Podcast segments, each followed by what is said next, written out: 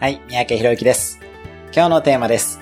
メール問い合わせを確実に顧客にする方法。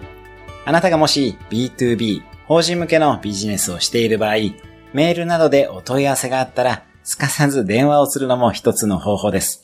なぜなら、問い合わせをするということは、相手は自責のパソコンの前にいて、今この瞬間に時間があるということだからです。あなたの会社がすぐに電話をすれば高い確率で相手も電話に出てくれ、かつあなたの会社やサービスのことを考えているという状態になります。まさに絶好の機会です。営業ツールを組み合わせて効果的な営業活動をしていってください。今日のおすすめ1分アクションです。